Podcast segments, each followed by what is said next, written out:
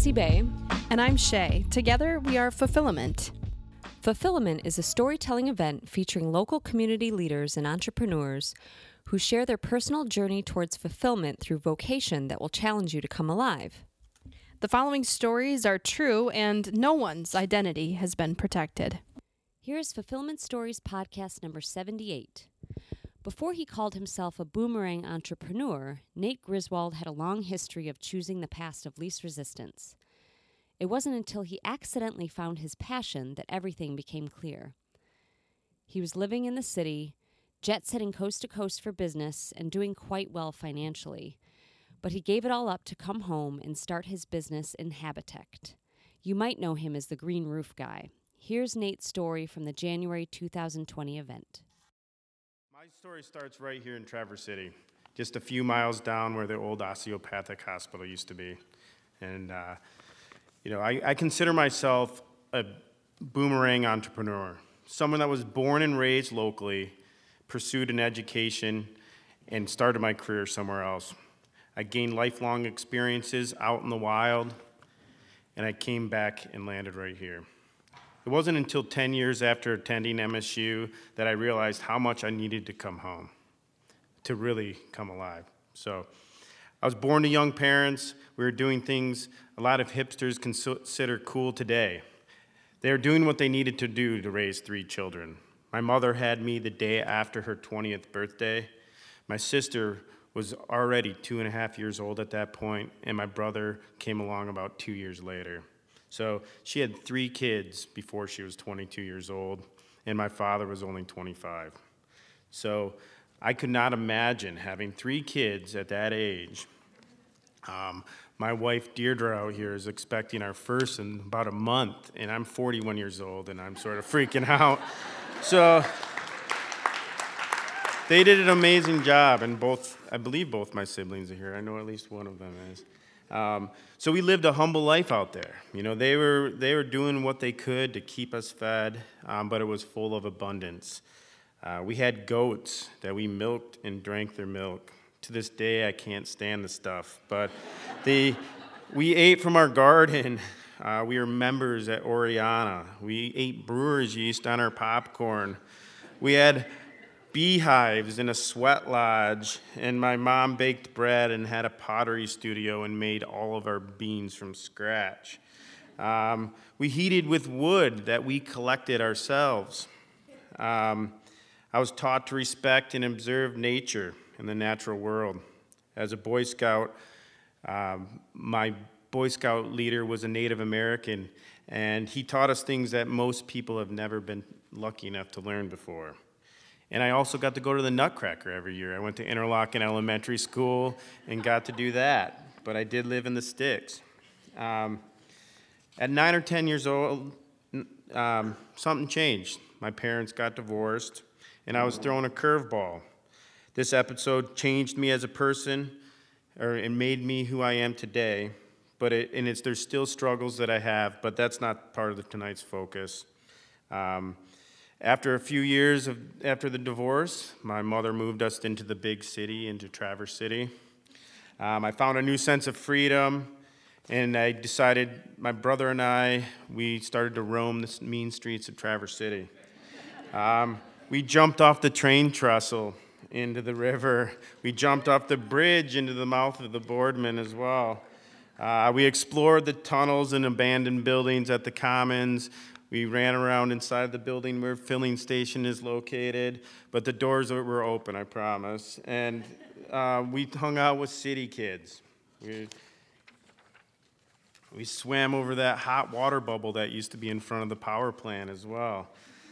And I call this my goat milk to mosh pit transition. In junior and senior high, I chose a path of least resistance. I took as many art classes as possible. I liked to design and make things. I craved creativity, and homework sucked, so I did that. I liked non-traditional and independent learning. This is likely why I chose things like snowboarding and fishing, because of that independence you get with those.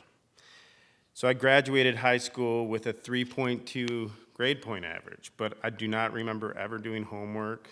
I never visited my locker. I do not think I ever spoke to my high school counselor about college. I chose to go to TBA because it gave me a longer lunch break. And then, but the universe threw me a curveball. I wanted to do TBA that all my friends were in the culinary class. There's no room. So I landed in the landscape and greenhouse program. And unbeknownst to me, that pointed me in the direction of where I sit today. So after high school graduation, I really didn't know what I wanted to do. My mother and my stepfather told me that if I was going to live at home, I had to attend NMC. I chose a brand new program there that was through the University Center. It was a dual program in plant science and landscape nursery management. I was officially OTF, or what I call over the fence. So I could sit in my freshman year of college and hear bells at my high school. It's unique. But I liked that. Half the people I saw every day were from my school. So that was comfortable for me at that point. And I only knew about the program because I went to TBA.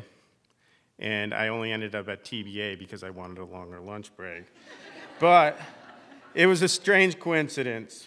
But it was familiar, so I jumped into the program. I studied hard, and I did really well. Before graduating NMC, I started to shop around at MSU for a bachelor's degree that fit my ideals. I didn't want to get a job yet, so I had to do the only option that I had, and that's more college. I had the opportunity to use my credits from NMC and MSU to accelerate my studies down there, and that was huge. But I almost lost my chance. I got a DUI at 19 years old. And I would have been a legal driver if I was 21, but zero tolerance.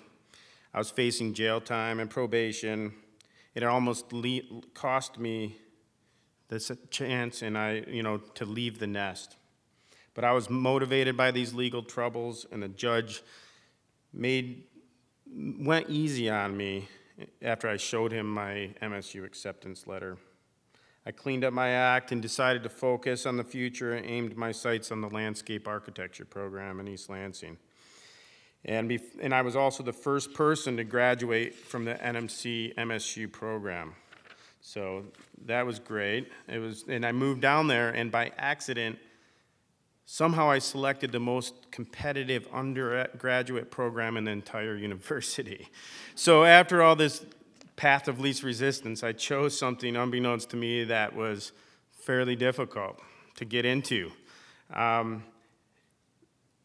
Only 22 students are selected into this program per year after completing 2 years of prerequisites, 2 years of courses before the application that I took most of them up here at NMC. So I lucked out. I graduated and started with a clean slate.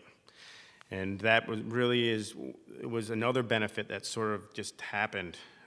The year that I had to apply, there were 65 students, and I was number 10. So I was happy with that. If I had used my freshman grade point, I might not have made it. But we studied art and colors and textures, sculptures, humanities, social science, all these things that I just gobbled up. We studied how the streets and cities in New York and Europe and Chicago were laid out and why they were laid out that way. It fit my personality well because the studies involved constant social hour at our studio, which had couches to sleep on if you needed to. Most students there put in 30-plus hours of studio time per week, so those couches were needed sometimes. Our teachers actually let us sleep during class sometimes. But there was many late nights, and it evolved into a lot of supportive friends. You're with 22 people, 40, 50 hours a week. We were drawing and rendering and dreaming up spaces for our courses. But we also could drink beer in the studio and play loud music, and I introduced a lot of my classmates to bands they had never heard of. Fast, Heavy, and Loud is what I remember about that. And this is where I learned about green roofs. A lot of the early North American research was being done at that time at Michigan State. I walked into the first international or North American conference for Green Roofs for Healthy Cities with some of the leaders in the research department. They're my friends already, they're my professors. And I walked in there and I made connections and collected business cards. The industry was in its infancy at that point. They were doing in total under $1 million a year in 2003. 2019, that industry is doing between $75 and $100 million per year. So that is part of the growth that I'm going to tell you about here. The summer before graduation, the universe threw me another gift. I randomly went to my little sister's friend's graduation open house and met a contractor that was having a hard time figuring out how to source green roof products. I said, I know how to do that. I know who to call. And I did. I called my contacts and I got them materials and helped them design this project. Actually, one of those two contractors was the guy, was Thomas, standing over here during the drum line. By chance. That's why I live small town here. So this was in 2003. While I was still a student, I built my first green roof. And then as everybody prepared for graduation and was putting together their portfolios and looking where they were going to study or going on to practice landscape architecture, I was pretty certain I didn't want to be a CAD monkey. That's what I call it, being in behind the computer and doing nothing too special other than fixing the mistakes of senior people. I did not want to, not senior citizens, senior associates. And I didn't want to spend 5 to 10 years waiting to be able to make design decisions. The seniority, I didn't want to wait for that. So I told everyone that I'm going to work in the green roof industry and I'm going to make a lot more money than you. And watch me. And everyone thought that I was crazy. They didn't think that it was possible because they were sticking to what they were told was the only option. I hounded my contacts in the industry relentlessly for an internship or a job. Not many people were doing green roofs at that time, so I did have to take that CAD monkey job for a year. But then I was hired by the top supplier and manufacturer in North America, entry level. But it quickly turned into 60, 70 hours a week because the industry was doubling each year. They were throwing me at all kinds of opportunity. I was helping design new systems and products and coming up with different ways of testing and flying all over the country to do that. I rose up in the ranks and I was trusted by my supervisors to be the lead on many prestigious projects. A few of them are the California Academy of Sciences in San Francisco, Bill and Melinda Gates Foundation garage in Seattle, as well as their private home, Vancouver Convention Center in Vancouver, British Columbia, the Pearl Museum in Dallas, the World Trade Center and Lincoln Center in Manhattan. I was working hard, but I loved it. I was making, at that point, 4 times what I was as a CAD monkey, and that was only 3 or 4 years into the job. At year 8, I was senior level technical sales coordinator, and that came with many, many responsibilities. I had helped that department in those 8 years turn their profits multiply them by 10. So we were doing well. But I still, at that point, realized that I was just not happy. I was making money, but the boomerang started its journey home at this point. The travel was getting exhausting. I was on the road or in the air 30 to 35 times per year. Sometimes those trips were as crazy as show up on Monday morning, get on a plane that afternoon to Dallas, not knowing I was going on this trip, fly to Dallas, stop by Miami, hit up New York on the way home, all in 5 days. It was crazy. It was fun, but the allure of the money, the excitement of working with the most famous starchitects, I call them, of this day and age, designing the biggest and the baddest skyscrapers and everything that you see and all the sexy renderings. Those are the people I was sitting across the table from. But it was no longer strong enough to hold me in Chicago. I just wasn't happy wearing a tie. I was tired of the road. I wanted to know my customers. I want to know how my work affected them from day to day and how it changed their lives. I wanted a connection with the community, my people, similar to what I had had at MSU and during my high school years. So I spent nearly 2 years planning my departure. I was being very cautious because I knew I had something really good going. But after 6.5 years without a car, I decided to purchase one so I could come up to Traverse City more often and test the water. I did research. I rekindled with local connections that had faded and cautiously moved forward. When I quit, I was asked to stay. They offered me more money, and they were worried that I was going to a competitor. But I told them what I was doing, and they thought I was crazy coming back to this town with my credentials, but I just told them bye, and I left.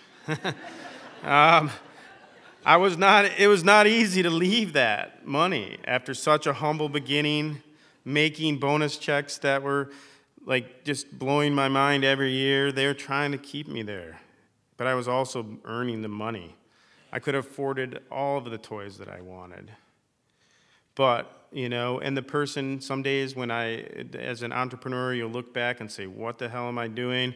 I look back at the guy that has that job, and he's making many more dollars than I was making. But it doesn't really matter to me most days because I'm here and they're not.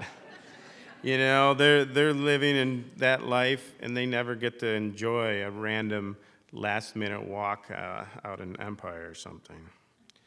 And I finally made the leap. In 2013, I founded Inhabitect on the belief that designing, building, and growing the places and spaces we inhabit is critical to our combined futures. I wanted to be my own boss, to give entrepreneurship a try before it was too late. And you don't know until you try, is the attitude I had. I used my skill set, my passion in green infrastructure industry to accelerate this venture.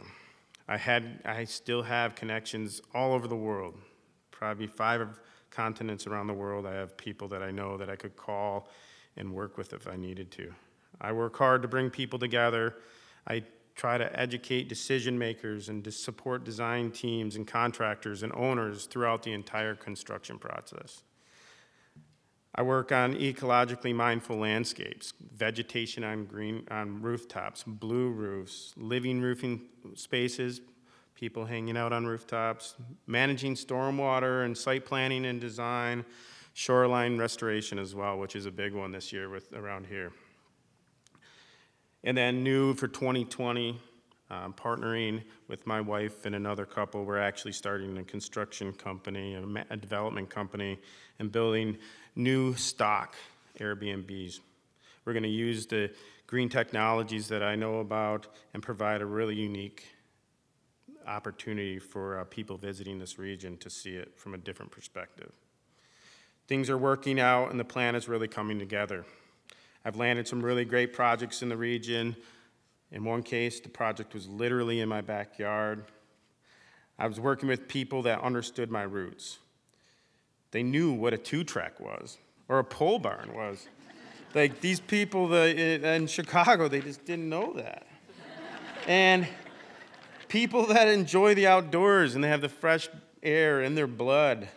My community seems to be very excited about what I'm doing, and that energizes me. So my re-entry into Traverse City has had some bumps at times, both on the personal and professional levels. But I'm home, and now I have hit a comfortable stride. I have wonderful employees. I'm growing my company. 2020 is going to probably be a record year for us. I have a beautiful wife with a baby boy on the way. Our relationship is also a boomerang. We were together and came back together like a decade later. And I'm closer to my family and friends. I'm home, and the boomerang has landed. So my challenge, dream big, plan, and believe in yourself. I challenge you all to select one dream that you have and put it onto paper. Explore what it would take to achieve that goal. Double-check your strategy, create a backup plan, and take action if it's right for you and your family. If you ask me, it's better to regret something you have done instead of something you haven't done. Thanks.